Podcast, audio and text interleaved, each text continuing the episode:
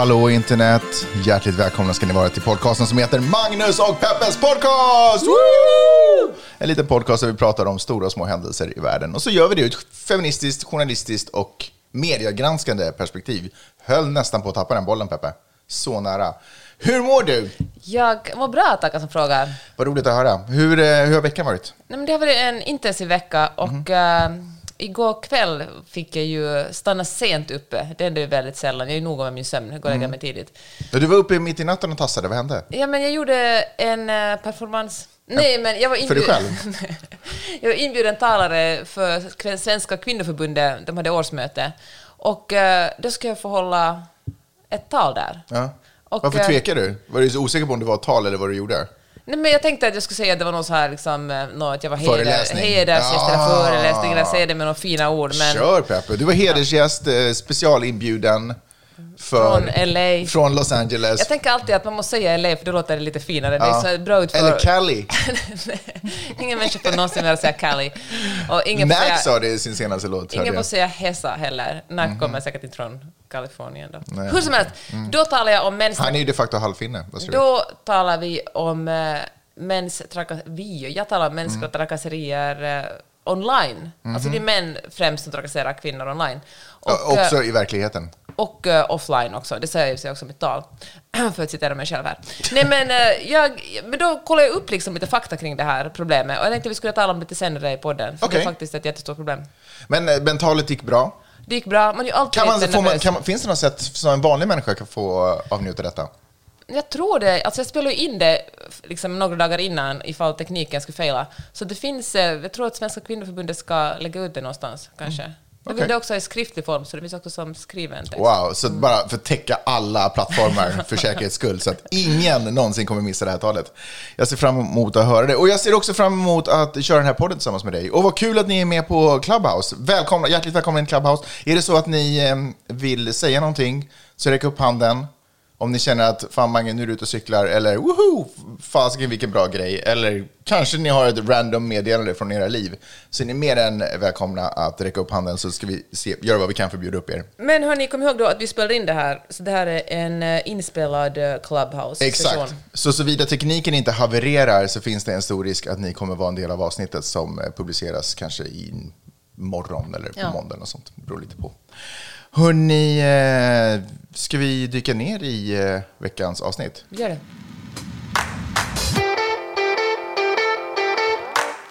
Jag skulle tala om en sak som jag försökte tala med dig om för tre år sedan, men du vägrade lyssna. Du tyckte det var hittepå. Och nu Jaha. har det kommit- Giftermål? Ja. Eh, digital blackface, alltså digitalt blackface. Vet du vad det är? Nej, har, det har gått tre år och jag har fortfarande inte lärt mig Nej. vad det betyder. Ja, säg. Då, det handlar om att använda, att man som vit person använder sig av eh, svarta memes. Alltså, Vit person använder sig av svarta memes. Ja, man vill uttrycka, du är vit och du vill uttrycka en känsla och du tycker att svarta människor är lite mer uttrycksfulla och roliga. Så Typ, väljer jag var sådär, ut med den där skiten och så har jag en meme där Fresh Prince blir slängd ur huset i... Exakt. Okej. Eller så tycker du att någonting är, är konstigt, något som någon skickar och så använder Mm. Oprah i intervjun med Harry och Meghan när hon säger What? Men hör du, att bara använda vita memes, så att Mm. säga, det känns ju lite white supremacy. Eller gör det det? Alltså grejen är den så här att eh, om du som vit person känner att det är lite härligt, det visar att du också är en, en härlig person, men du är en uttrycksfull person, och så använder du jag menar, du använder de här svarta, det är någon som är arg, någon som är glad, någon som säger någonting. Då använder du ett uttryck som när svarta personer gör det ute i verkligheten, upplevs de som aggressiva eller för mycket eller skrämmande eller hysteriska. Men eh, du som vit person, du kan bara som vanligt plocka åt dig det fina och roliga och ta det till dig själv och sen skita i resten. Du kommer aldrig att bli förtryckt eller privilegier. och 100 procent jag hör det. Därför går jag inte omkring i eh, vid ursprungs, eh, liksom ursprungsamerikanernas fjäderskrudar. Mm. Eh, och ja, och det är väl typ det enda jag inte gör för kulturell Mm. appropriering. Eller går omkring i peruanska, jag vet inte, sådana här heltäckande vad heter de här som man har på över axlarna? Hål i huvudet, man sticker in huvudet i det. Ponchos. Ponchos, tack. El Condor Pasa. Ja, eller har skaffat spelar en... du inte panflöjt heller. Exakt, eller skaffat en lama farm. Men, eh, men att jag använder memes, humoristiska memes, från till exempel en komediserie. Och det skulle göra mig till kulturellt approprierande. Där, sa- går, ja, ja, där, men- går, där ja, går gränsen för Nej, mig, jag sa att det heter digitalt blackface. Jag sa inte att det handlar Och anklaga mig för att använda mig av digitalt blackface, det, är ju, det är ju way värre. Jag är ju hellre kulturellt approprierande än att Ja. jag för det är ju direkt rasistiskt att vara... Men hördu, an- vi lever fortfarande i, tyvärr, en kultur Men där då- man... men då är en rasistisk kultur. Men har vi då inte nått gränsen där jag slutar lyssna på hiphop? Ja, tyvärr. och, alltså, och, slu- och, nej, men det är ju... åtminstone sjunga med i hiphop alltså. Nej, men det är ju inte... Nej, nej, Ja. nej. Nej, men alltså de här memesen, nä, nästan alla som finns där ute, det är ju liksom ett, ett känslouttryck. Varför måste du använda en svart person sånt och inte en vit då? Men kan man också tänka sig att en del av de här showerna också riktar sig till en vit publik? Att de är ju till för att vita ska tycka om dem. Ja, men det är väl så världen är. Alltid är världen Ja, gjord då för måste- att vita ska tycka Ja, om men vänta, det. Det är fast- så typiskt här vit man som... Men vadå, Nej! världen är ju till för mig. Nej, men nu vänta, nu använder du här det här jag sa på ett helt felaktigt sätt. Det var inte alls så här. Utan det jag menar är, de är ju skapade också för en publik som ska, det ska attrahera en svart publik och det ska attrahera en vit publik. Det var ju ganska revolutionerande när de här showerna kom, för det fanns inte supermånga shower. Vilken show tänker du på? Jag tänker på till exempel allt ifrån Cosby till... eh, Cosby var ju verkligen riktad till, alltså det var ju den första svarta familjen som ens fick synas i TV-rutan. Det var ju men, revolutionerande. Men gud, älskling, nu hugger du bara på vad jag säger. Okej, nu, du är okej, inte ens okej, intresserad av det stora Okej, resonemanget. säg då, säg då, säg då. Jag bara menar att de här showerna, om jag nu till exempel tar en meme därifrån, jag tänker mig att det finns andra black memes som kanske mer, är mer blackface än vad att jag, en exemplet jag tog nu med Fresh Prince som blev utslängd ur, Mm. ur huset, som är en ganska vanlig meme faktiskt som jag har sett. Eh, aldrig använt, än så länge. Men tänker använda idag. Mm. Eh, men i alla fall, men de här showerna är ju liksom, de är ju till för Poängen med dem var ju att rikta sig till svart publik och vit publik. Kanske till och med i en unifying thing. Och att man då inte skulle kunna... Då är den ju liksom också till för mig. Alltså förstår du vad jag menar? Alltså varför ska jag inte då inte kunna använda mig av en sån meme? Men för att de här memesen de förstärkar helt enkelt stereotyper och det är ju ett problem, vilken minoritet man än kommer från så har man liksom vissa, vad heter det, labels alltså. Ja, ser, men showen var ju till för att jag skulle tona ner på min rasism och förstå att vi alla är ganska lika, vi har samma problem. ja, hur, och, vi, bra, hur tycker du det gick då? och, vi, och, vi skrattar, och vi skrattar åt samma saker. Det är ju tack vare shower som Fresh Prince som jag kanske också då på sätt och vis lyssnar på hiphop. Men trots att det finns en sån här, Fresh, för det första är ju Fresh Prince en ganska gammal referens efter, och den liksom, det är säkert ganska lätt att hitta rasistiska under liksom, i den också. Ja. Nu när vi har kommit vidare och liksom vet mer om, om hur rasistisk världen är. Mm. Så nej men, alltså, poängen med digitalt, alltså det är ingenting jag hittar på här, Jo. utan Det, är flera- skulle inte förvåna mig ett dugg om du på något sätt är frö till det här. Ja, det myntades redan 2006 och eh, du är helt enkelt, eh, ja, men, och handlar om Mm. att vita personer borde kanske fundera om vilka svarta memes. Fan, tänk på roligt, du, du gav mig exakt samma reaktion senast vi talade om det här. Jag tror det var Teen Vogue som skrev om det Ja, då det för flera år Jag har sedan. inte förändrats alls på tre år. Nej, du, din utvecklingskurva har verkligen legat i en platå. Okej, men vet du vad? Jag kan också se att det finns memes och så finns det memes. Eh, jag kan tänka mig att det finns men precis, och memes som är på riktigt, om man tittar på dem lite med, med lite klarare glasögon, inte så mycket filter emellan, så ser man nog att det här är ju, eh, vad heter den där eh, underhållningsformen i början på 1900-talet? blackface. Nej, det är inte en underhållningsform, utan... Fast vita människor det Ja, men där verkligen. blackface förekom. Ja. Eh, Det kallas för någonting. Just skitsamma. Mm. Ja, men i alla fall. Men då kan man verkligen se att de memesen och de bilderna och de klippen påminner ganska mycket om det. För jag tänker så här att om man som vit person säger nej men det är ju bara roligt, fattar Mm. ni inte? Alltså, jag, jag menar inget illa. Det är ju inte vi som har tolkningsföreträde i det här. Nej. Om någon, om liksom flera svarta skribenter och säger att det här är jobbigt, det här förstärker stereotyper kring vem jag är och när jag går på stan kan jag liksom inte uttrycka de här känslorna som ni vita personer uttrycker av en svart meme. Mm. Så, så det finns ju något som är problematiskt. Så kanske bara så här då, näs, innan, nästa gång innan du är på väg att uh, posta någonting, check yourself.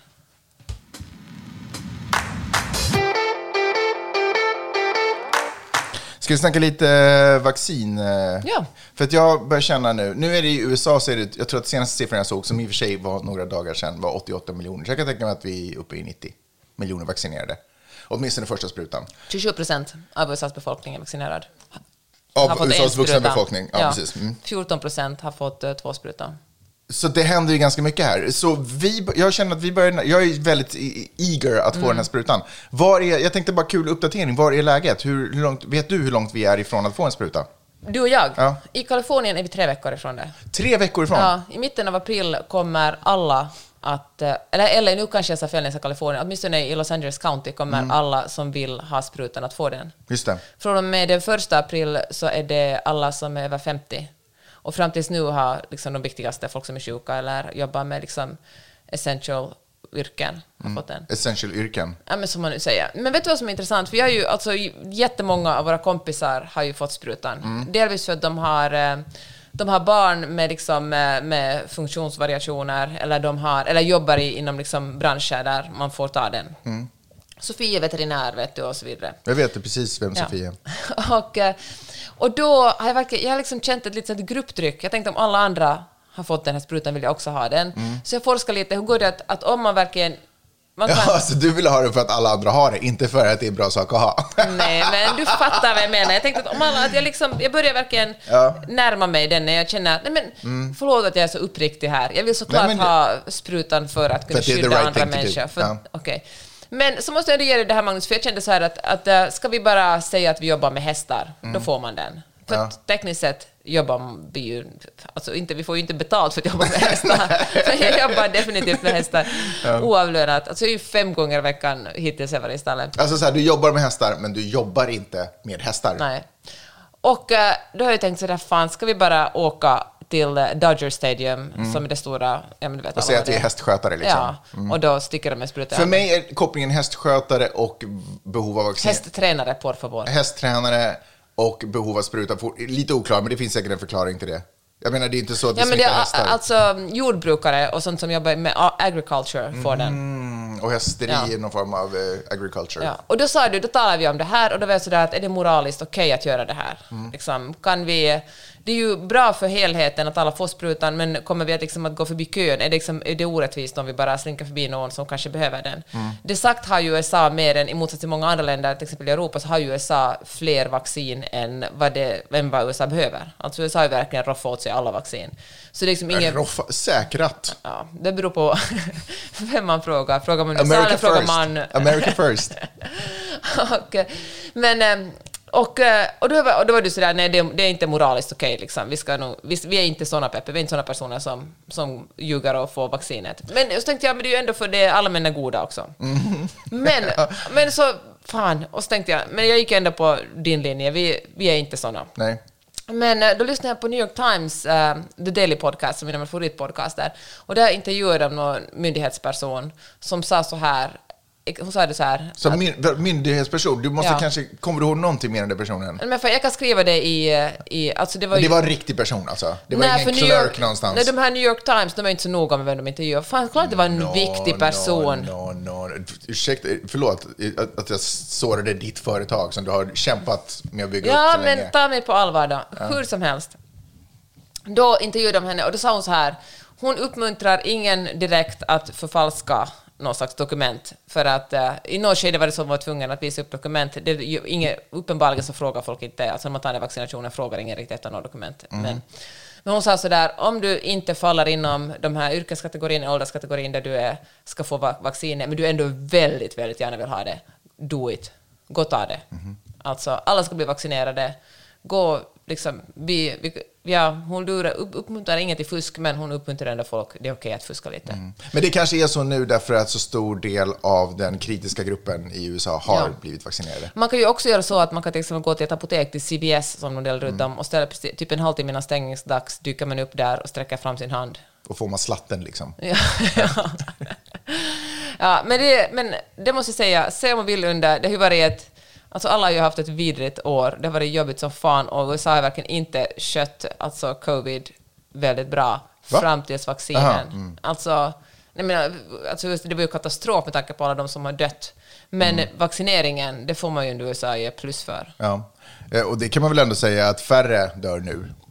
Alltså det är inte... Vi nöjer oss med det lilla. Nej, nej, men jag menar att nu känns det ju ändå som att det här landet har börjat få kontroll över situationen. Och Ja. det känns som landet är väldigt nära att öppnas. Eh, Efter eh, spring break som inleds nästa vecka för oss här i Santa Monica, eh, alltså vårlovet, så, så öppnar skolorna helt. Santa Monica och Malibu som är ett skoldistrikt, de öppnar skolor helt, som ett av de första distrikten i Los Angeles, tänker jag mig. Mm. Eh, det här kanske inte alla är supernöjda med, men åtminstone s- det rör sig i rasande takt mot att öppna upp för alltihopa. Mm. Och till och med Fauci sa ju att målet är att alla ska kunna fira 4th of July tillsammans. Ja, det är ju Släkt och vänner. Men hör du, Det 4th of July, det kan jag säga. ja herregud, Det det är synd att vi inte är här. Fan, egentligen borde vi Ja. åka senare till Sverige. Jag läste en, eh, Fast i och för sig tråkigt att sitta bara vi i vår familj och så är det värsta festerna runt omkring. det kommer att vara vår sommar. Ja. Nej, men, eh, jag läste en, en krönika av Jenny Nordberg i, i Svenska Dagbladet och hon skrev att eh, hon tror att amerikanerna kommer att resa som Dora till Europa i sommar och göra av med jättemycket pengar. För Men i Europa kom- får man ju inte... Ja, men om bara... Ja, vi får resa omkring i Europa, ja, just det, medan alla... Och dessutom, ingen kommer kunna vara ute. Så att... Ja, men precis. Alla hotell, alla restauranger kommer att vara fullproppade med Ja, amerikaner. just det. Billigt också för att... Ja. Bra. Men hör du, alla vill ju inte bli vaccinerade. Det är ju ett, eh, en, ett litet problem, men det kommer säkert vara ett problem i vissa delstater. Ja, jag har ingen ångest för det längre.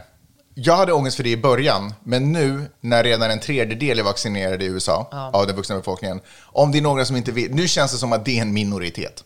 Det är det absolut. Och då är det liksom, det är typ lite fine för mig om man inte vill ha vaccinet längre. För nu är det ändå så pass många som uppenbarligen vill ha det. Jag var orolig i början att kommer det här vara en trend som gör att man kommer vara tvungen att skrapa för att få ihop 10 procent. Siffrorna var ju otroligt höga, de som motsatte sig Mm. och tvivlade på vaccinet. Alltså det var ju nästan chockerande höga om man ser tillbaka på ett år sedan. De var att nej, det här går för fort, Mm. det, går liksom, det är för osäkert, det är staten som vill placera mikrochip i våra blodomlopp. Och det finns faktiskt folk som tror på det här fortfarande.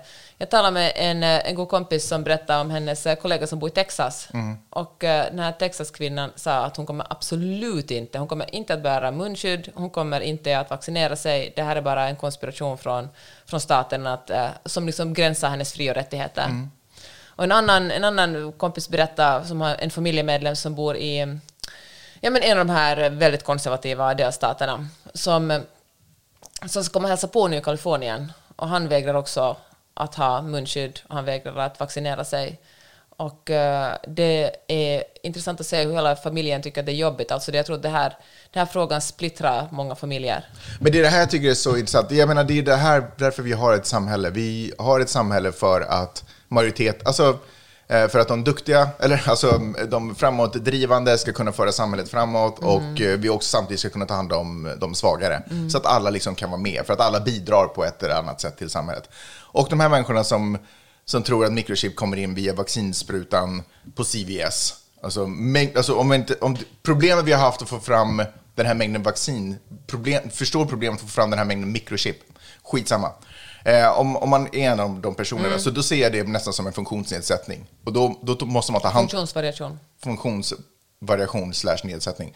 Då, då ser jag att då måste man ta hand om de människorna och då är det fine om några inte vill. Problemet för mig hade varit om det här hade varit majoriteten. Och jag, det är jag lite orolig för i Sverige. Alltså jag vill ju se hur det kommer se ut med vaccinering i Sverige. Om folk är intresserade av, om folk kommer ta vaccineringen, vaccinet. Ja, men det är väl klart som fan folk kommer att ta vacciner i Sverige. Det är väl det enda kanske oron jag har vad det gäller covid. Att hur, hur eh, på är folk i Sverige att ta vaccinet? Men gud, alltså det har jag, det får fan någon säga som sitter här i rummet som bor i Sverige eller Finland. Är, är, är, är viben, är stämningen i Sverige att man kommer 100% ta vaccinet? Min upplevelse som främst baserar sig på, sin blogg, på min blogg och Twitter är ju att alla bara längtar efter vaccinet. Tror du folk kommer ta vacciner för att bli av med covid eller för att få komma ut och resa? Därför att det snackas ju om vaccinpass.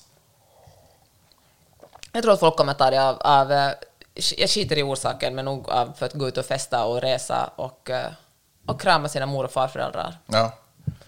Eh, Det snackas som sagt om att man skulle... EU håller på att titta. EU som för övrigt... Var det inte det här vi skulle ha EU till för att kunna samordna de här sakerna bra? Eh, skitsamma. Men EU snackar ju om att försöka utveckla någon form av vaccinpass. Att man ska kunna säga mm. jag har tagit vaccinet och så kan man åka till Paris till exempel.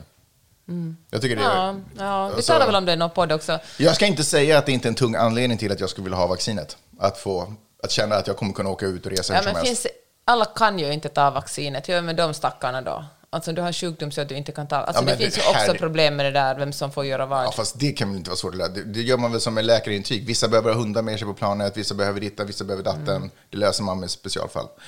Skitsamma, jag känner starkt och djupt i mitt bröst att det blir bättre. Jag ser ljuset. Nu vänder det. Nu vänder det. Eller liksom, vi, vi är i en vändning. Mm. Och det känns ju magiskt.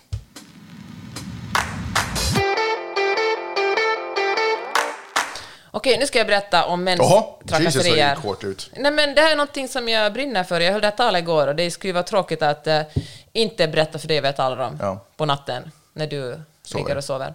Nej, men jag talar om hur mäns eh, trakasserier av kvinnor påverkar demokratin. Alltså kvinnliga, vilka som helst kvinnor som, eh, som syns och hörs offentligt drabbas av hot och hat, sexualiserande och kommentarer kring, kring kvinnors kroppar. Alltså tystas. Ja, och i längden tystas. Och det, är liksom, det var liksom en brittiska, det här gäller antagligen de flesta länder, men de undersökningar som jag, som jag, eh, som jag läste inför det här visar att, att brittiska politiker, kvinnliga politiker, många av dem drar sig för att ställa upp i återval, för de tycker helt enkelt att det är så jobbigt med allt hat och hot de får. I eh, finska politiker som man pratar med, alltså såklart Sanna Marin, alltså vår statsminister som råkar vara kvinna, hon får ju extremt mycket hat och också resten av de kvinnliga ministrarna. Men eh, kvinnor där helt enkelt vittnar om att de undviker att ta upp vissa ämnen eller synas i vissa, på vissa platser, för de orkar inte med den backlashen. Alltså det kommer så enormt mycket hot och hat. Och eh, samma sak gäller med journalister. Alltså kvinnliga journalister väljer att inte skriva om vissa saker eftersom de vet att det så, de får så fruktansvärt mycket hot och hat.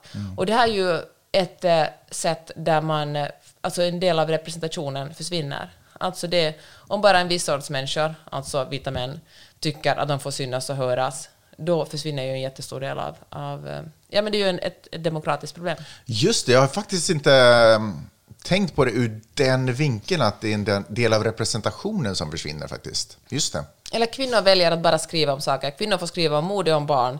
Men om kvinnor skriver till exempel om spel, eller till och med sport, eller liksom herridrott, liksom, får de enormt mycket hot och hat.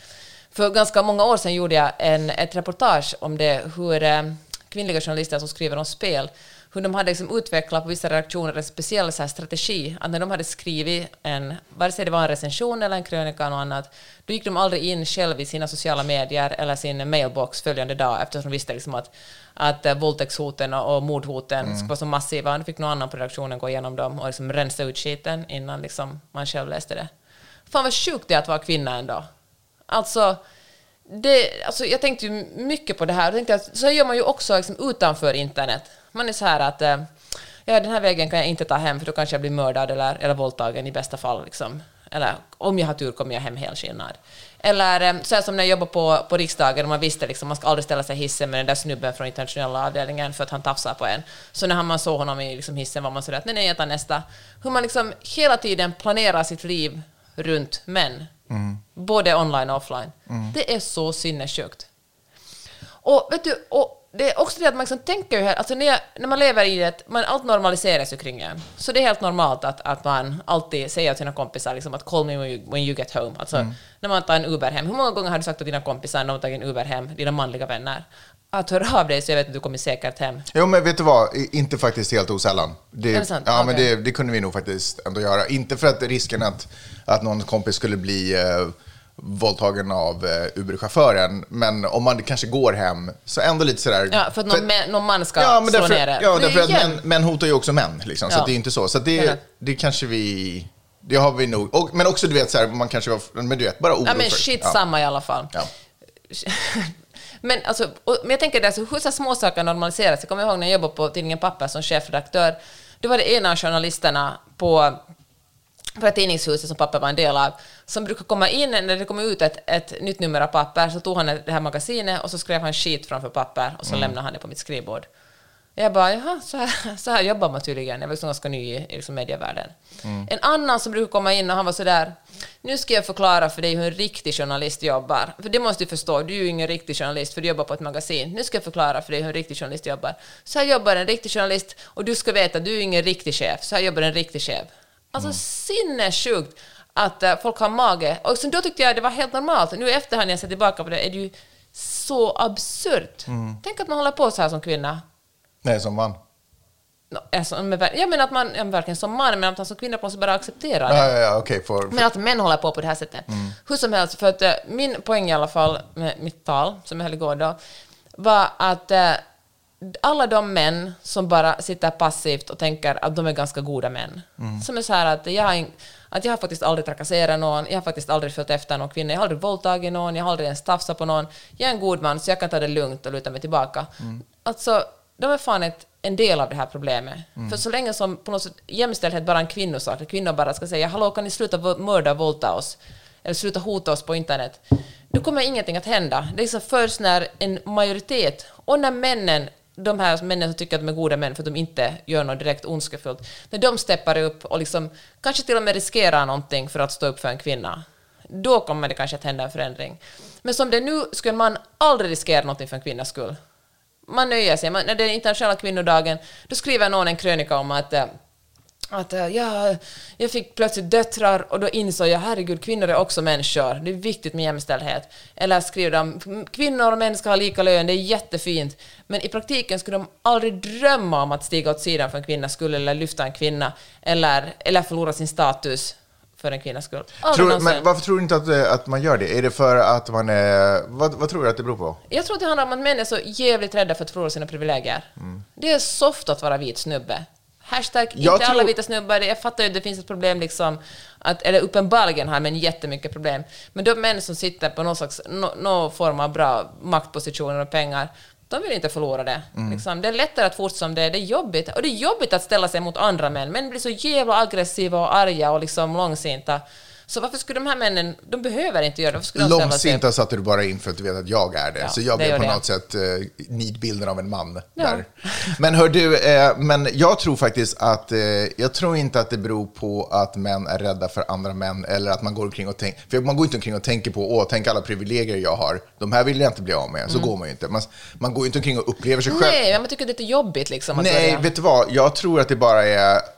Man fattar inte. Alltså jag, jag tror att det är en brist på empati. Alltså att man inte förstår, man kan inte sätta sig in i en annan människas situation så att man inte till fullo kan förstå vad den människan Nej, går men igenom. vet du vad? Då måste man verkligen aktivt stänga ute det, för att man kan inte missa det här. Nej, nej, alltså, jag bara- kvinnor, varje jävla dag sitter, sitter kvinnor här och skriker ”Hallå, kan ni sluta våldta oss? Hallå, kan ni sluta Mm. Jo, tafsa på oss? Hallå?” och, och ni bara är sådär "Em, “Sorry, jag hörde inte. Vad höll ni på med där nere?” Nej, nej, men alltså 100% jag hör dig. Men jag tror ändå att det är anledningen. Att det är bara... Det är svårt att förstå för en som är... Det är därför jag tror, jag tror den förändringen oftast sker, eller...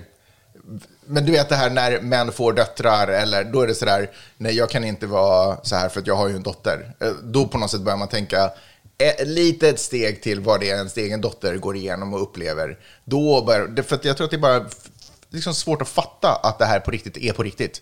Ja, för män bryr sig verkligen inte det minsta om kvinnor. Kul snack.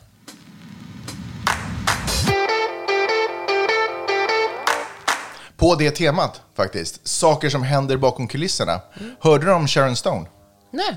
Så Sharon Stone, en eh, kanske mest känd under 80-talet och bl- blev väl enormt stor i filmen Basic Instinct med Michael Douglas. Supergamla referenser. Google it.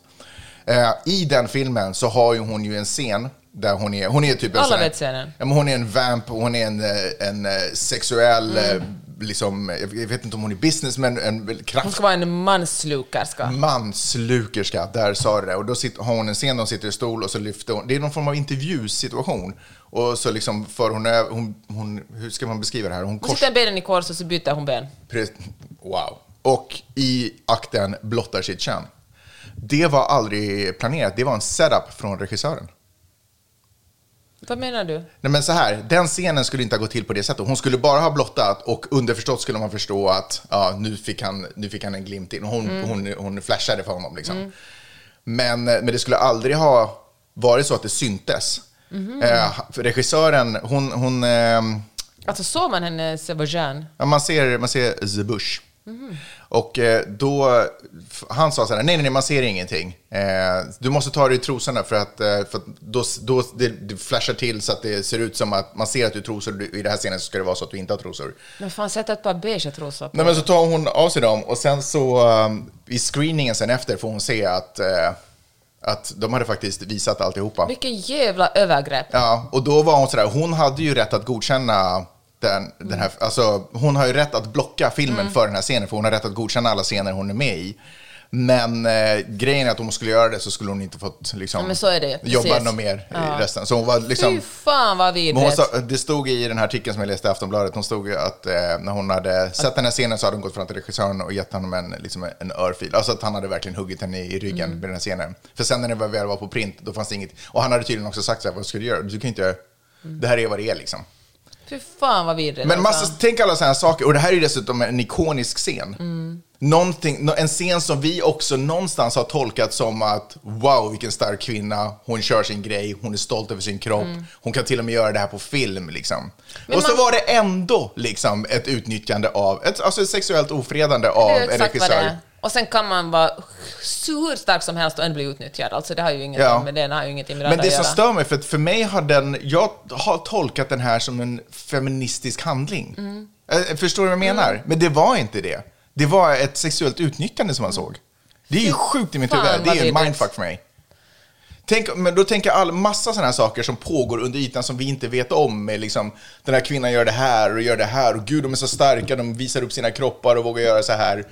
Och så vet man inte vad som pågår bakom kulisserna. Det är hela tiden liksom ett spel där man håller på och kompromissar på vad kan jag gå med på, vad kan jag inte gå med på, nu blir vi överkörd, kan jag leva med det, vad, vad är liksom... Men, vet, ja, men verkligen. Men också sjukt. tänker jag hur alla, alltså de var ju inte ensamma där, vilka, ett stort gäng människor visste ju om det här. Tänk alla som vet, men inte säger någonting. Ja, fast det, nej men alltså, eller hur menar du? Att du menar bara regissören och hon, jag menar, Nej, men det är ju regissören och, nej men det är klart att det är tid, men alla ser ju Mm. inte det vad som fångas, det är ju bara de som är... men okej, men kanske inte, inte just den här scenen, eller kanske också delvis den här, men jag tänker på, alltså det snurrar omkring en, ett, ett eh, TikTok-klipp där eh, Courtney Love får en fråga, det här måste vara liksom på typ 90-talet, Mm. Pre-Cobain eller? Ja, nej, nej, det var post Cobain tror jag. Hur som helst, inte exakt vilket, men liksom sent 90-tal till 2000-tal. Och så frågar hon frågan liksom i en, i en intervju, bara så här, typ vid en röda mattan-intervju, hon bara går förbi. Och så får hon frågan att om du, har, om du får ge ett råd åt någon som är aspirerande skådespelare, vad vill du ge då? Och så hon, man ser att hon är lite, lite full och hon tittar på sin publicist som står där bak och så hon sådär, vad ska jag säga, okej, det här kanske jag inte borde säga, men jag säger det. Om Harry Weinstein bjuder dig på fest, tacka nej. Åh, är det sant? Ja. Men är ingen... Uh, eller vadå? Den, Nej, men det här är ju någonting som tydligen alla visste om. Ja. Och eh, alltså vår kompis Malin som vi åt middag med igår, hon var ju också sådär, hon jobbar inom filmbranschen, hon var sådär att man var nere i kamp på 90-talet, då visste man verkligen att om Harvey Weinstein bjöd på fest, eller bjöd på intervju, fan tacka nej. Alltså. Och jag tänker att hur, eh, ja, det var ju kanske ett, ett, ett extremt exempel, men hur det ändå hur många vet, hur man liksom lever med den här vetskapen, men ingen gör någonting. Men vet du, får jag där- säga, det, ja. bara säga, som när jag jobbade på riksdagen och den jävla duden på femte våningen tog hissen ner. Och alla visste, alla liksom unga kvinnor visste där. Mm. Ingen gjorde någonting för man var så här, det här, så här, lever, det här, så här funkar samhället. Men alla visste att om man ställer sig i hissen med honom kommer han antagligen att tafsa på en.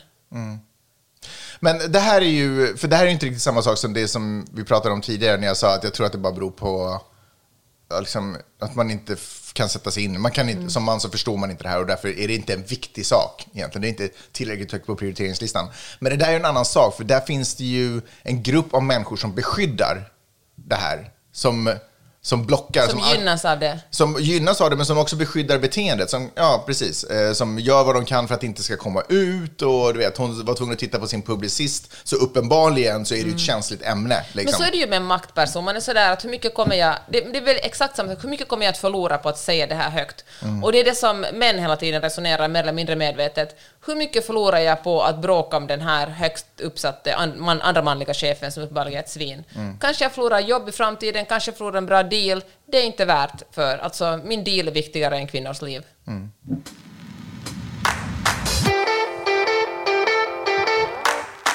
Hör du, eh, andra saker som har hänt är ju att Biden höll sin första presskonferens eh, i, sen han blev president. Men jag såg att du kollade på den. Ja, det var ju, um, det uppmärksammades ju att det har tagit väldigt lång Mm. tid för honom att möta pressen. Obama gjorde det snabbare, till och med Trump.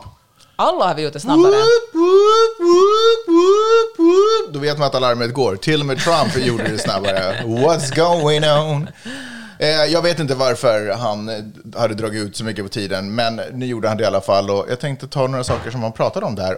Om du är intresserad, eftersom du inte själv såg det. Jag är givetvis intresserad, Magnus.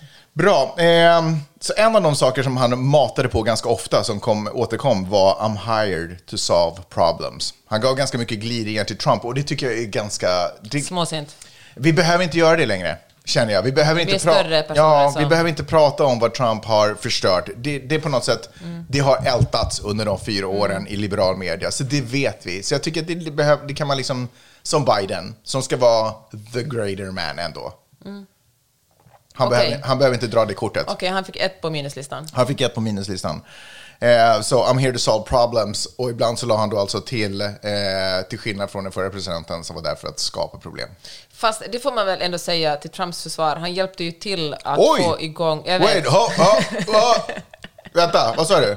Det får man väl ändå säga till Nej, Trumps men försvar? jag tänkte om, vi ska ha, om rätt ska vara rätt. Okej. Så Har hjälp, det gått så pass lång tid nu och, och liksom Demokraterna är lite säkrare nu. De har senaten och kongressen, så nu kan du vara lite nu sådär. kan jag vara lite bjussig. Ja, det här gjorde han ju ändå bra. Nej, men han satte ju igång alltså Operation Warp Speed. Det var ju han som satte Vad hette igång... det? Operation Warp Speed. Vad betyder det?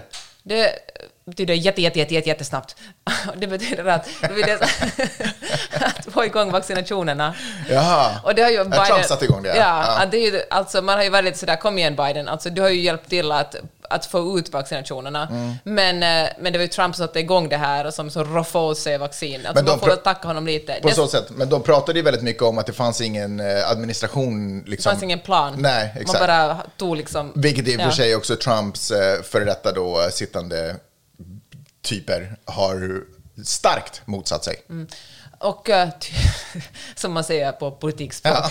Men hör du, det som däremot Trump har, har på tal om vaccin- vaccinationer, kritiserats Mm. för är att han vägrar ta en... eh, Han blir vaccinerad jättefort ändå. Mm. Men han, medan alla andra för detta presidenten har gjort det väldigt tydligt och i offentligheten visar det är ingenting farligt, kolla vi blir vaccinerade, det är en bra sak att bli vaccinerad. Så Trump inte kommenterade alls, Mm. utan han tog sina vaccinationer i smyg, för han vet att så mycket av hans base är skeptiska till vaccinationer och han vill liksom inte komma på dålig fot med dem.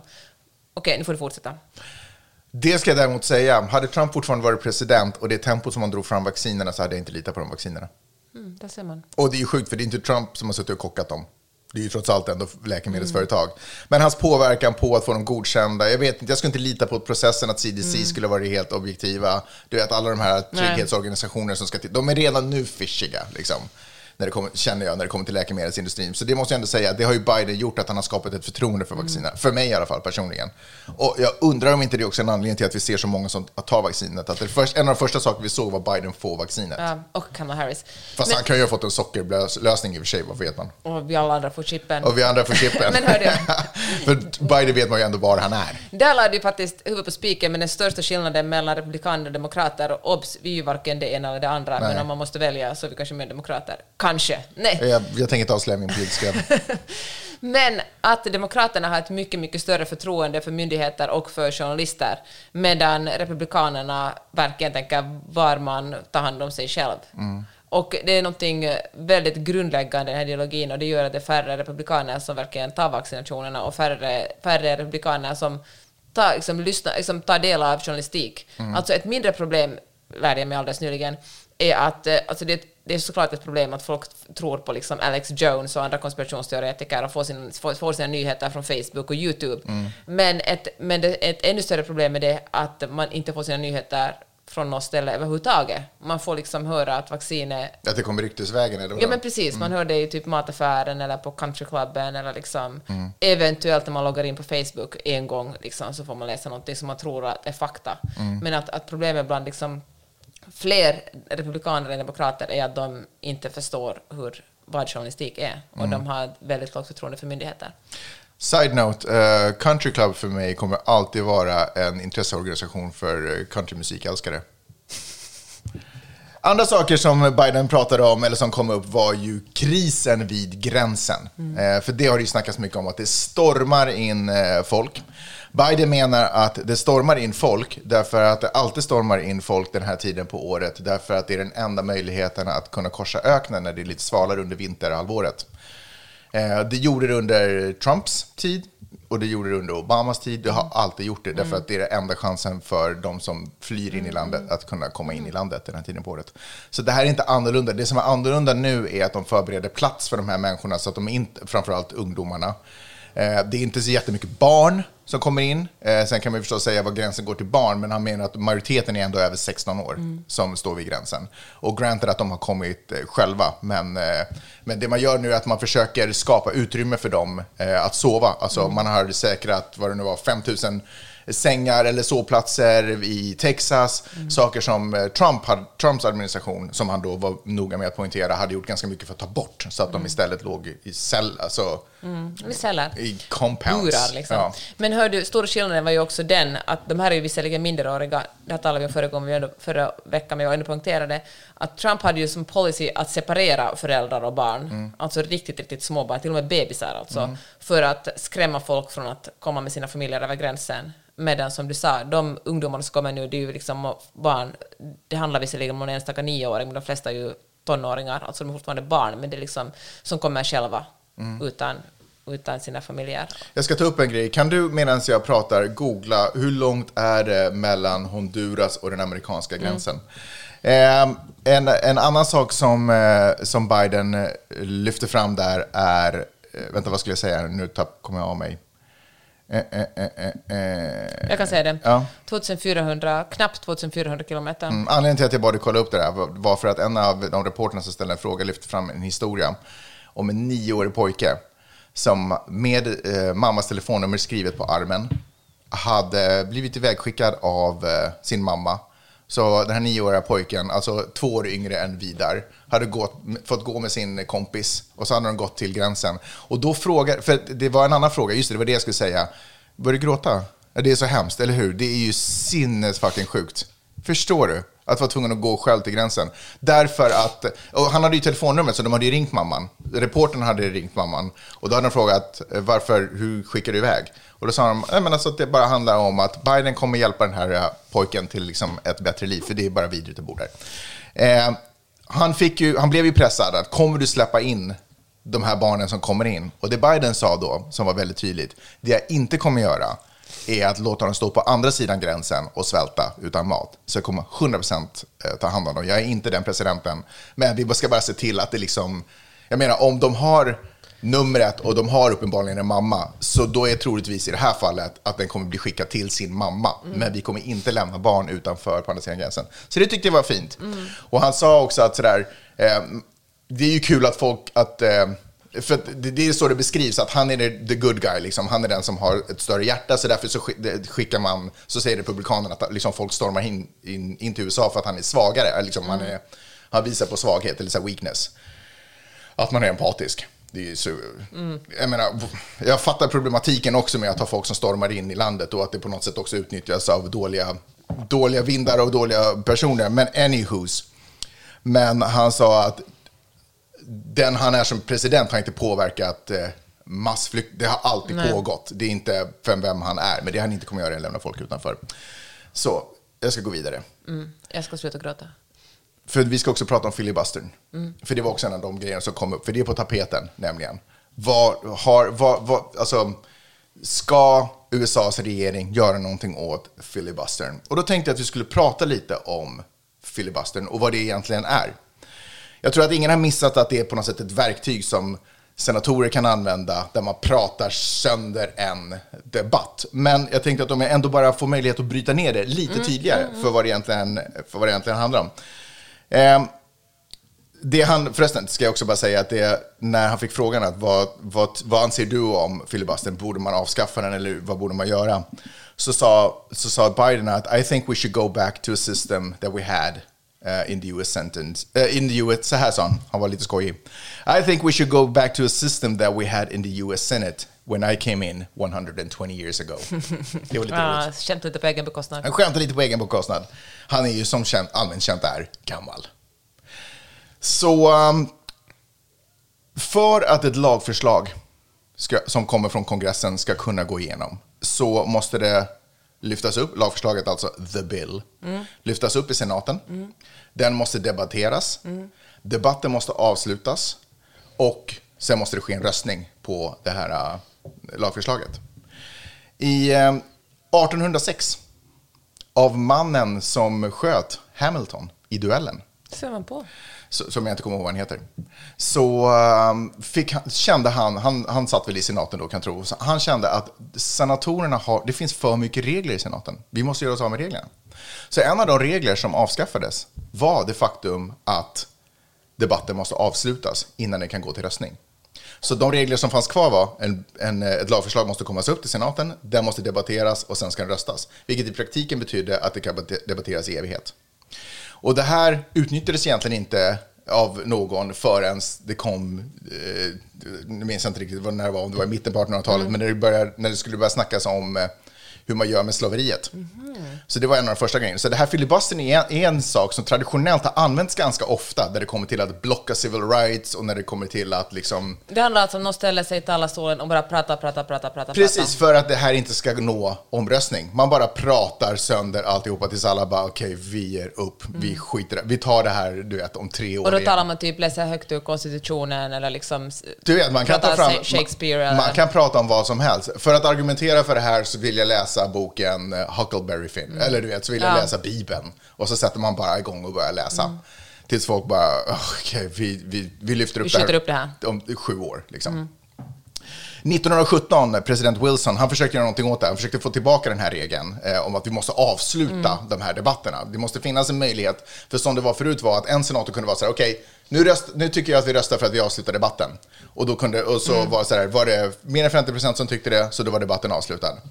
Eh, så när det togs bort så kunde debatterna pågå i evighet. 1917 försökte, det, försökte, eller tog Wilson tillbaka det. Han lyckades få igenom att man, kommer, att man tar tillbaka den regeln. Enda skillnaden var att den regeln krävde två tredjedelars majoritet. Eh, vilket är ju förstås inte samma sak som att 50 procent tycker att det är bra. Vilket betyder att en minoritets Eh, alltså, de som är minoritet har, möjlig, har ju mycket större makt mm. i, när det kommer till de här fallen. Och det här utnyttjades också 1970 när Civil Rights Movement, eh, Civil Rights Movement höll på. Bland annat så var det en, ett lagförslag som kom upp att man får inte lyncha svarta folk, eh, svarta människor. Eh, den filibustrades sönder eh, totalt. Det gick Herregud alltså. Eh, man får liksom, jag, jag har svårt att tro att man per lag får hänga folk i träd, men det finns den lagen som som presenteras att svarta specifikt inte får lynchas, den gick aldrig igenom, så det finns fortfarande inte, den, den lagen finns fortfarande inte. Eh, så sådär har det hållit på. Eh, sen 1970 så skedde det också andra saker. Man började lite titta på hur den här filibuster-grejen, så bland annat istället för att det är två tredjedelars majoritet så är det tre femtedelars majoritet som krävs. 40-60? 40-60 som krävs för att en debatt ska kunna avslutas. Fortfarande fördel för de som är minoritet i senaten. Det intressanta är att när man, om man väl har kommit förbi det steget så då är det fortfarande 50 procent som gäller för att rösta igenom mm. lagförslaget. Det är därför, om man kommer så långt så har ju Demokraterna mm. fördel därför att de är i mm. praktiken 51 procent. Eller 51, ja, 51 procent mm. i senaten. Så det är också, det är också en anledning till man tycker att det här är helt idiotiskt. Åtminstone så kan man väl ha att avsluta debatten ska vara 50-50. Mm. Eh, precis som det är att rösta igenom lagförslag. Men det är svårare att få slut på debatten än det att ja. egentligen få igenom lagförslaget. Får jag säga en sak Magnus? Ja. Fan, du förklarade det här bättre än USA-podden. Oj! Jag försökte fatta den igår när jag lyssnade på den. Bra gjort. Okay. Tack så hemskt mycket. En annan grej som hände under 70-talet var att istället för att ha det här stå och snacka i evigheter så börjar man hota med att om ni, tar igenom, om ni tar in den här bilden så kommer vi snacka sönder den här. Vilket gjorde att i praktiken, det eviga pratandet, typ försvann. Mm. Så nu gör man inte ens den kraftansträngningen. Och det var det eh, Biden menade, att jag vill ha tillbaka när som det var när jag kom in för 120 år sedan, nämligen att om man ska filibustra, då ska man stå där och snacka mm. tills man svimmar. För att man måste prata i evighet. För att om folk i salen har krafter kvar, så kommer det röstas igenom. Liksom. Förstår du vad jag menar? Ja. Så det tyckte jag var eh, så det är intressant. Så det man gör nu är att man lyfter inte upp de här uh, billsen, vilket betyder i praktiken, eftersom republikanska senatorer har gett sig fan på att ingen demokratisk, lag, demokratisk lagförslag ska gå igenom, så har de facto inte demokraterna majoritet mm. i senaten. Därför att de billsen som kommer in kommer de säga, bara så ni vet, om ni tar in den där så kommer vi filibustra sönder den. Så den kommer inte ens upp i senaten. Eh, så. Så därför, så därför är det nu en debatt om hur man ska göra. Men då kan man ju undra sig, undra, hur kommer det sig att, ehm, eh, att den här 1,9 triljoner grejen mm, gick mm. igenom? Varför, varför mm. blockades inte den? Därför att det finns... Stimuluspaketet. Ja, stimuluspaketet. Därför att det finns andra sätt ändå. Mm. Det finns andra sätt där man inte behöver gå igenom eh, debattdelen i senaten. Eh, och där man kan använda sig av ett 50-50 system mm. istället. Och då kommer ju Demokraterna alltid vinna. Speciellt budgetfrågor tror jag. Speciellt budgetfrågor. Så där ha- hade vi lite historien om filibustern och varför den just nu är ganska aktuell och varför Demokraterna är oerhört angelägna om att den försvinner eller åtminstone jämnas ut. Snyggt, Magnus.